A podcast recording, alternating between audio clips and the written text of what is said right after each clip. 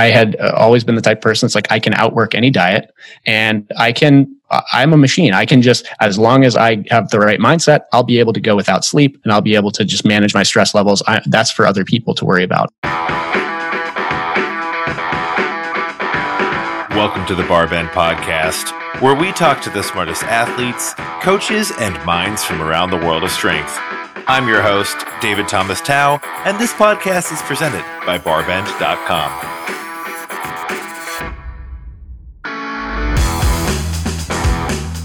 Today, we're taking things back to a very popular episode from our archives.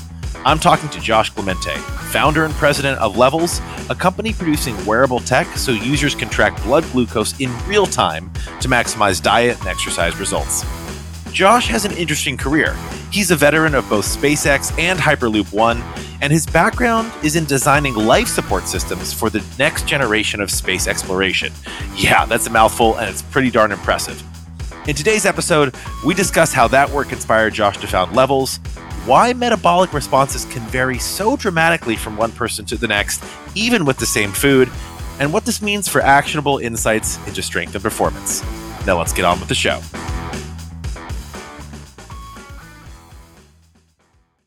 Josh, thanks so much for joining us today. The question that I want to ask you, and it's the first time I've ever been able to ask anyone in the world this question How do you go from rocket science to glucose monitoring? Maybe give us a little background as to, as to how you got from point A to point B there.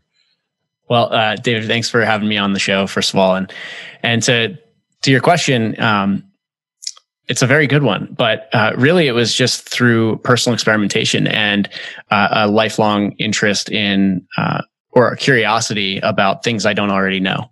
And so uh, that kind of led me into how machines work uh, throughout childhood and just kind of tooling around in the garage trying to stay out of uh, you know out of chores. And so I, I, became fascinated with machines and mechanisms, and that led to a, a mechanical engineering degree uh, a job at SpaceX, uh, eventually leading the pressurized life support system team working on the astronaut program. So uh, SpaceX recently flew uh, four astronauts to the International Space Station just earlier this year, uh, the the first launch of that Crew Dragon vehicle. And what what I was able to work on was the pressurized breathing apparatus, and so the the systems that feed oxygen and purified air into the cabin, into the spacesuits, uh, clean contaminants out, uh, extinguish fires. So that program was kind of the the last big push in my six years there at SpaceX. And during that time, uh, I actually reached a point where I had to come to grips with the fact that I was burning out mentally and physically. I, I had hit a hit a sort of wall. It felt like where I could not continue to perform at the the level that I expected of myself day to day. And it, it felt very strange because I thought I was doing everything right to set myself up to be a high performer. And this was like, you know, throughout my career, also being you know on the side a a fitness freak and a CrossFit level two trainer, somebody who pushes hard in the gym, assumes that uh, if I'm if I'm doing all the things, you know, sticking to my workout re- regimen and uh, have l- low body fat, can run fast, lift heavy weights, then I'm healthy. And so having that juxtaposed with the reality of my day to day, which was no energy, uh, low mood, uh, just kind of dragging myself through the day and not performing to the degree that I want it led me to start deciding, okay, I, have got to do something about this. I need, I need better information about what choices I should be making because clearly the ones I am making are not enough. And so that, that kind of caused a, a little bit of side research to happen. And this was like just experimenting with like, okay, okay, fuel systems, you know, where does our energy come from? And that's, of course, metabolism, which is how our, our bodies, every cell in our bodies produce energy from our food and environment. And the number one molecule for energy in the, in the modern human is glucose. So I was like, okay, I'll start pricking my finger and measuring glucose.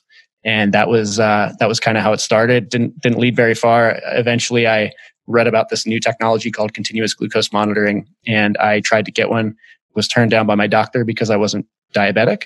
And when I did eventually get one, I found out that uh, after about two weeks of data, I was either borderline or full blown pre diabetic and and that was kind of the last straw where I realized, okay, this is crazy. I had no idea, no indication, don't have any out, outward appearance that that would cause me to think that something was going wrong. But uh, all of my underlying sort of manifestation of this metabolic dysfunction was my quality of life, my day to day experience, and and so I uh, yeah started from there on the levels journey.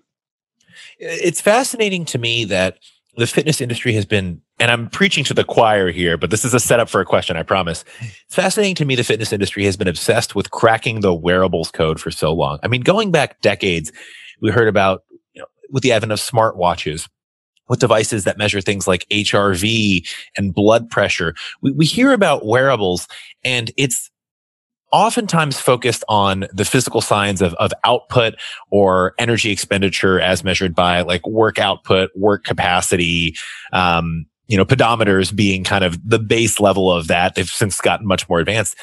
But wearables in the fitness industry haven't really focused on the chemical interactions in our body, or at least measuring that. So everything's kind of been measuring the output, but the fuel going in, we haven't measured that. Why do you think that the industry has been so slow to adopt or to introduce fitness wearables that do focus on chemical aspects of performance? Really great question. Um, we're referring to this new kind of future era that we're I, I, think a part of right now as the bio wearables so this is this is stepping from the kind of the superficial factors that you can measure yourself the pedometer the the, the pulse to uh, actually measuring molecules in our biology.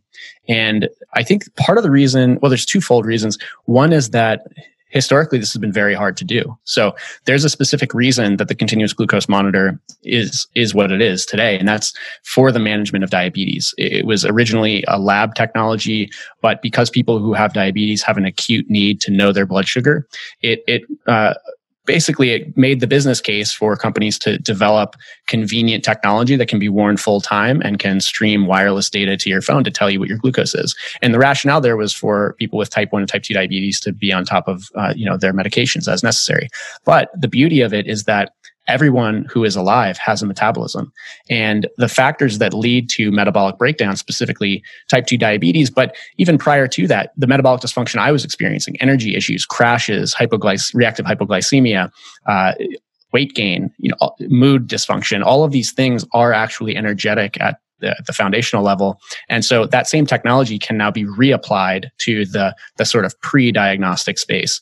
And so I think it's like the factors had to come together. Microelectronics revolution had to happen. Affordability had to happen. There had to be resources needed to be allocated to this to make the technology possible. And then when that happened, you know, when, when those resources were applied, it was in the medical device field, which is, you know, it's heavily regulated. It, it takes a, a lot of money and a lot of time and determination to get a new device to market. And so it's just, it's not the ideal space for a consumer product. It, it, just the factors aren't quite there, and so that's what we're dealing with right now is like reallocating this this firmly therapeutic device into the world of of wellness and, and fitness. And I I think it's going to be you know kind of the bow wave. We're going to break open this new space, and it's going to it's going to really transform over the next few years. We'll see m- many more molecules being measured.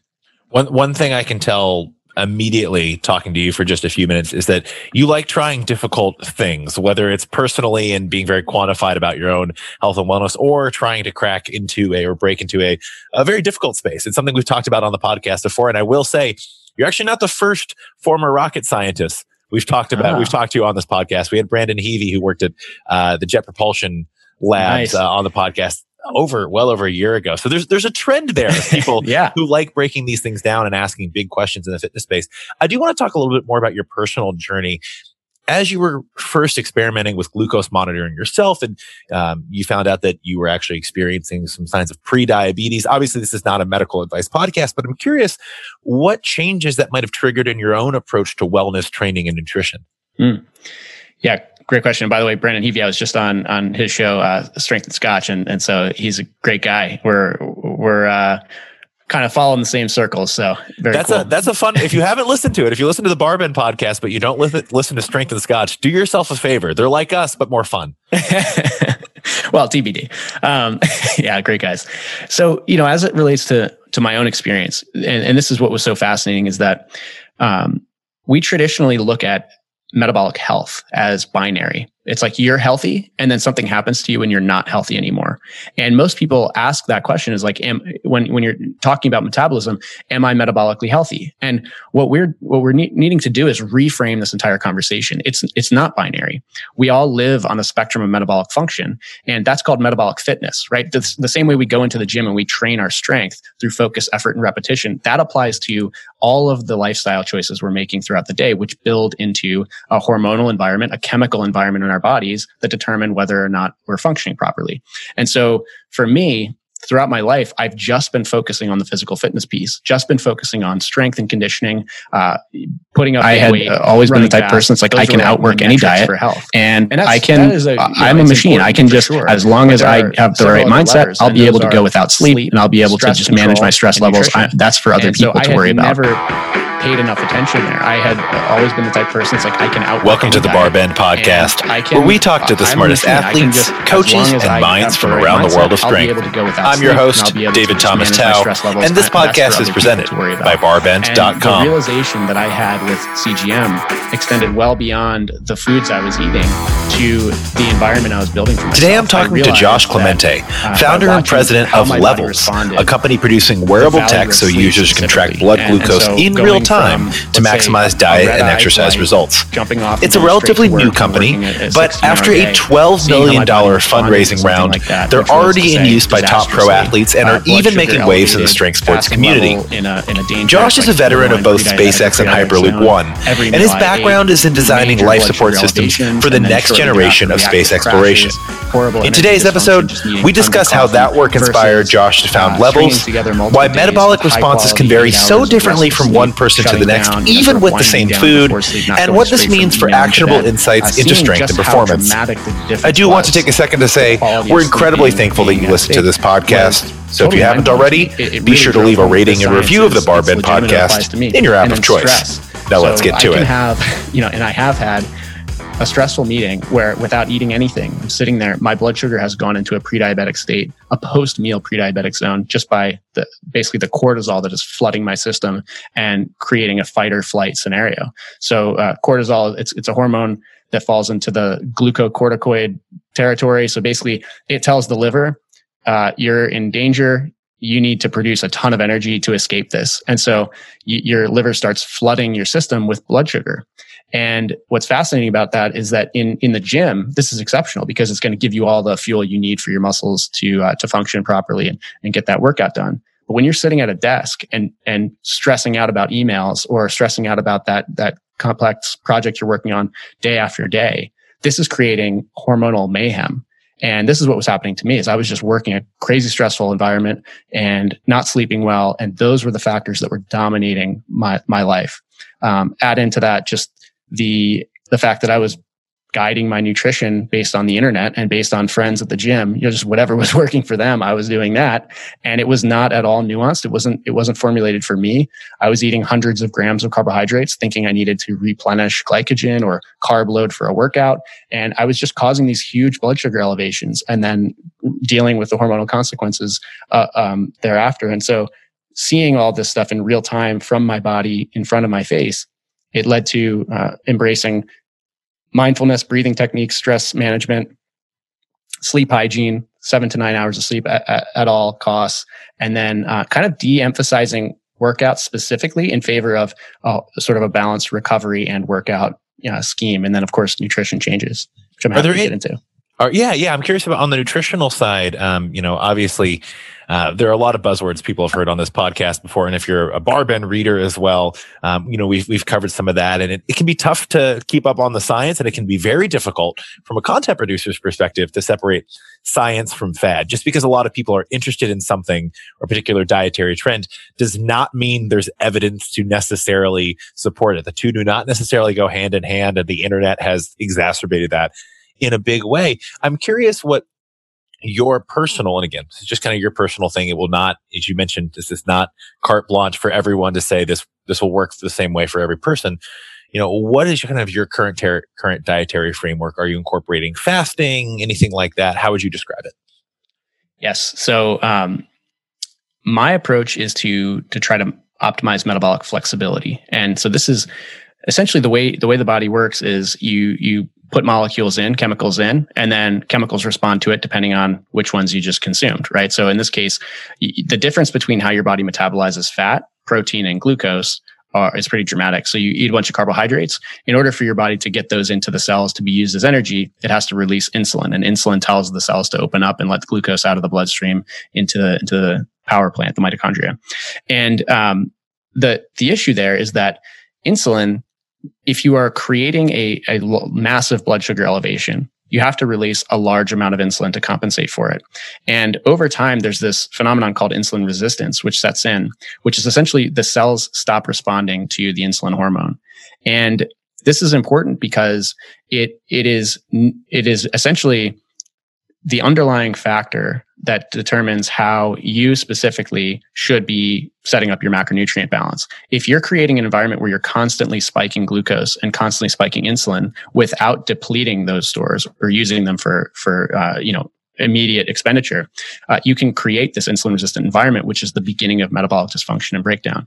And so over time, I, I think that's, that's what I had been doing. I had been doing a lot of carb uh, loading. So before every workout or even the night before, I would ensure I got in a few hundred grams of, of complex carbohydrates. You know, I wouldn't, wasn't eating Pop Tarts or, or anything, but you know, it was like brown rice. It was sweet potatoes. It was making sure that I was fully, fully loaded up. And then, you know, even just before my workout, uh, you know, I'd be, I'd have to drive 25 minutes or whatever to the gym. And so my, I would have a smoothie and that would be a banana. It would be bran flakes, uh, protein powder. I'd throw some spinach in there to make myself feel good. And, uh, and, and I a thought, you know, this a little bit of fiber and iron. yeah, right? exactly. It's green. Um, and, and, so that would be my, my pre-workout fuel. And I, I was going to do typically a CrossFit workout. So this would be a high intensity WOD. And what was fascinating was as soon as I got real time blood sugar data, I saw that that smoothie was causing uh, my blood sugar would go into the diabetic range. So most people should not exceed 140 after a meal, except rarely. Mine would be going well into the 180s and above.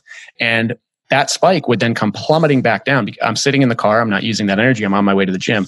It would then come plummeting back down within about 45 minutes or an hour. And just as I'm, sort of mid set, my blood sugar is reaching a reactive hypoglycemic low. I'm feeling shaky. I'm feeling cold sweat. I'm I'm blaming it on my workout, but in the real the reality of the situation was I was causing myself to ride this roller coaster, and I was not optimizing my energy. And seeing that caused me to go to a very sort of different macronutrient balance for my my pre workout, which would be uh, essentially almond butter. It would be um, some sometimes I'll mix in some bran flakes or something high in fiber, and uh, some you know make sure I'm getting fats and proteins. And so I have a much more slow burn. There's there's a product called UCAN, which is a a sort of slow release carbohydrate, which I'll often sometimes use.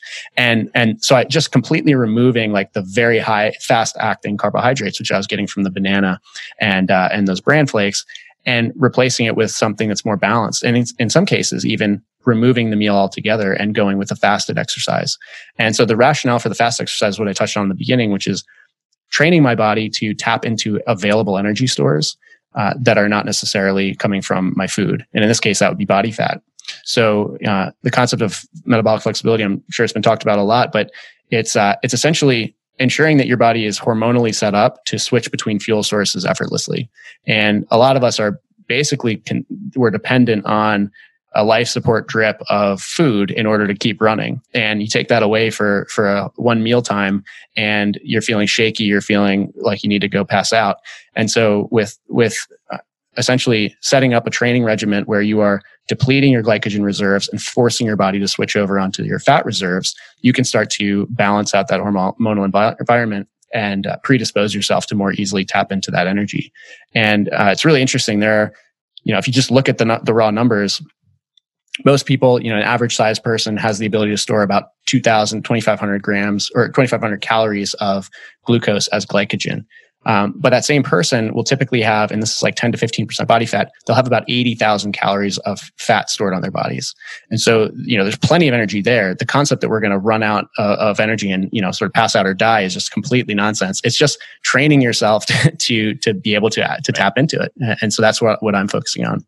So yeah, what kind of fasting protocol are, are, do you seems to work for you? And again, I, I love giving disclaimers. They call me the disclaimer king at Barbend. Mm. This isn't necessarily ideal for everyone, but you know, for for for Josh, what what might your fasting regimen look like? And how do you incorporate that around training? Because i really like how you're kind of showing this through the lens of training which is something that everyone listening to this podcast or a lot of people i should say listening to this podcast are always curious about. They're like cool but how does that how does that apply to your training schedule?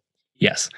Um, so what i'm what i'm doing right now is I, I will typically not eat until around noon, uh, noon, noon to one o'clock. And the goal here is I'll, I'll shut down before about 7 or 8 p.m. I'll, I'll, try to be done eating. And that will give me a, a solid, you know, greater than 12 hours um, before I start a workout. And so in the morning, you know, if I'm getting up 12 hours after my last meal, my glycogen is is pretty well depleted at that point. It's typically, you know, it's going to take 18 to 24 hours for most people to be totally cleared out.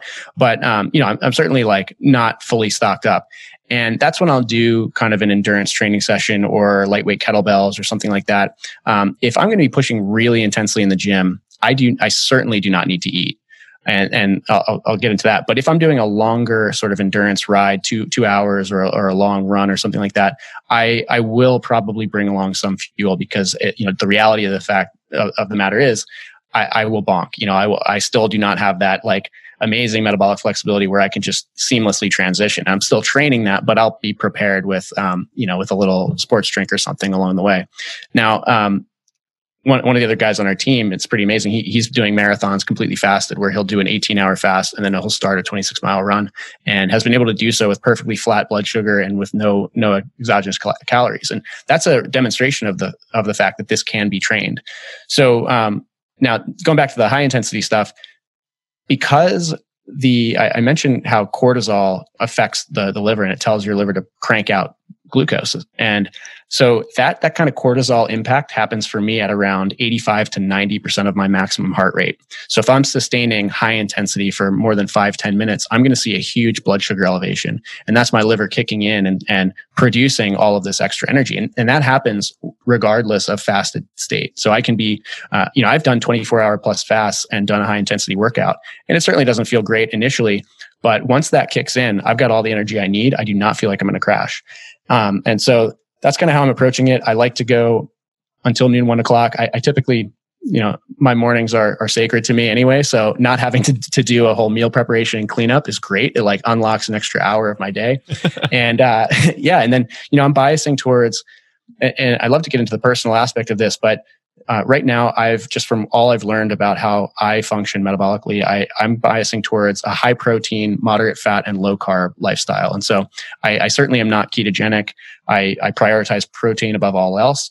And um, you know I, I, tend to be just extremely unfortunately sensitive to to most carbohydrates. And um, due to some some personal choices around like what I'd like to achieve for for longevity and personal health I, I'm choosing to bias away from from carbs generally that makes a lot of sense. And I, and I like how, I mean, this is true for any early stage technology or at least a new framing or a new way in, a, in adapting it. I mean, you and your team, you're kind of the guinea pigs in many ways. You're still, you're still in beta, I believe. Is that correct at levels? Yep, that's right.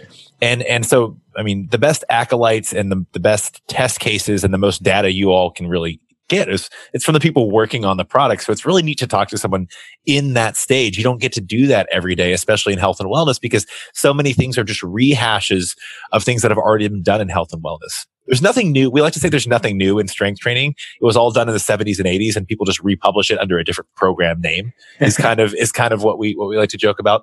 What are some of the early responses, if you've had them, regarding the product and the impact it can have specifically on strength athletes? Mm.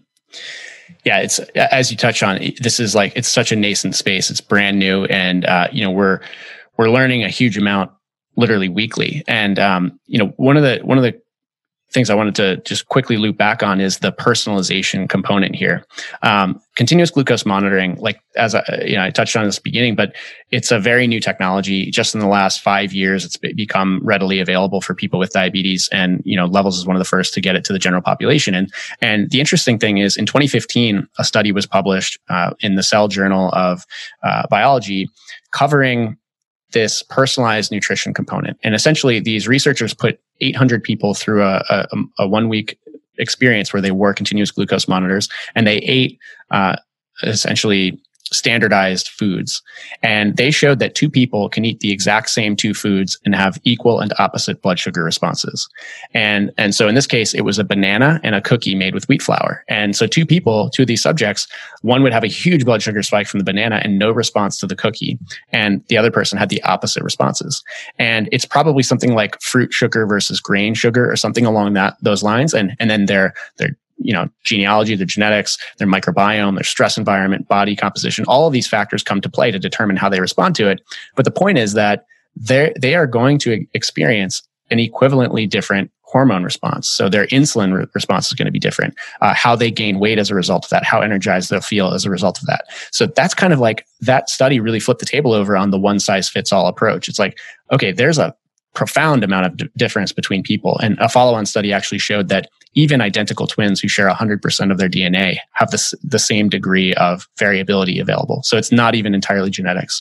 And, uh, and so that's kind of the, this, the circumstances we're operating under. And so what Levels is doing is saying, you know, we aren't embracing some dietary philosophy here. What we want is for you, no matter who you are, where, where you are, what your goals are, to be able to ground your day to day choices in objective data coming from your body. So you, rather than you focusing on what the population average does or what somebody on the internet says to do, have, have real data from yourself that you can then use to iterate towards something that works best.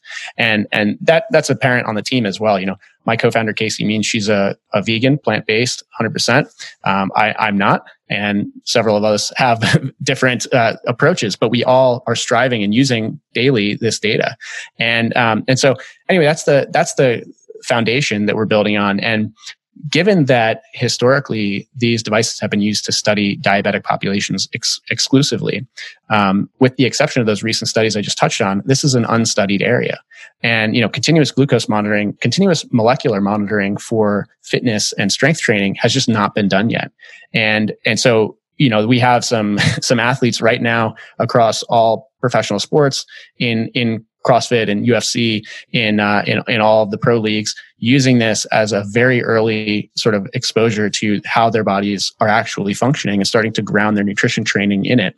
But, you know, we, we're a little too early for conclusions just now. You know, one of the big things people are noticing is, is what I touched on myself, which is uh, a lot of the time the pre-workout and the post-workout that they're using are just not working well for them. And so they're starting to see, huh, you know, this, this whole like, shake smoothie thing I'm doing before hitting the gym, I actually feel way better and don't, and based on my blood sugar availability, like maybe do not need it at all and can instead like deliver the nutrients, um, for recovery in a much slower burn, you know, fashion. Whereas, you know, and, and then contrary to that, some people have triple headers where they're working, you know, they're, they're doing back to back to back performance and they need to have tons of energy available. They're depleting glycogen all day and they, they can see, you know, basically delivering fuel uh, just in time is is made possible by seeing the data happening as you know sort of in the moment. You're going to have a lot of bro scientists really upset if you debunk the the strongly held metabolic window theories. The I've, I've seen so many great memes by the way slightly just slightly off topic about uh, what happens when you violate the 30 minute metabolic window? I, I, first heard that from a sports coach back when I was playing team sports, and it's just something that's just like it's so sticky. It's so it's stuck around. Um, yeah. So get ready for that. That corner, no doubt, no doubt. if, they, haven't already, oh, it's it's going to happen, and you know it's it's funny because I, am totally open to. Um, well, what what we're trying to do is is not just kind of call these things into question, but then follow up with what the actual science is. You know, what is optimal? What does it look like to have optimal blood sugar control for a specific set of goals and, and a certain body composition?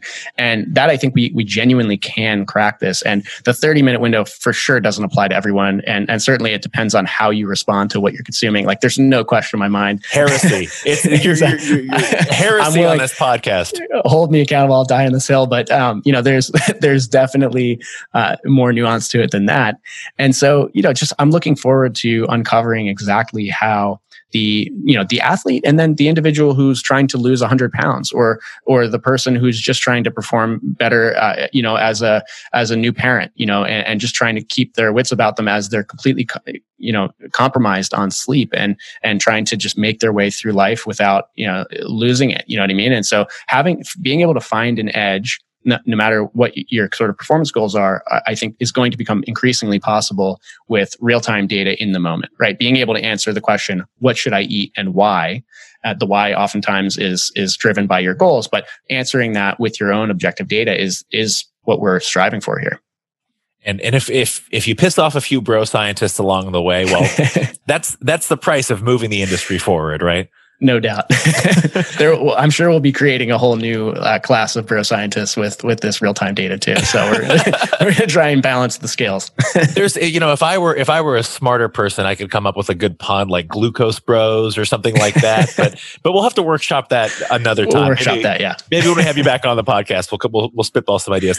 Josh, where's the best place for folks to keep up to date with with the work you're doing and also with what levels is doing?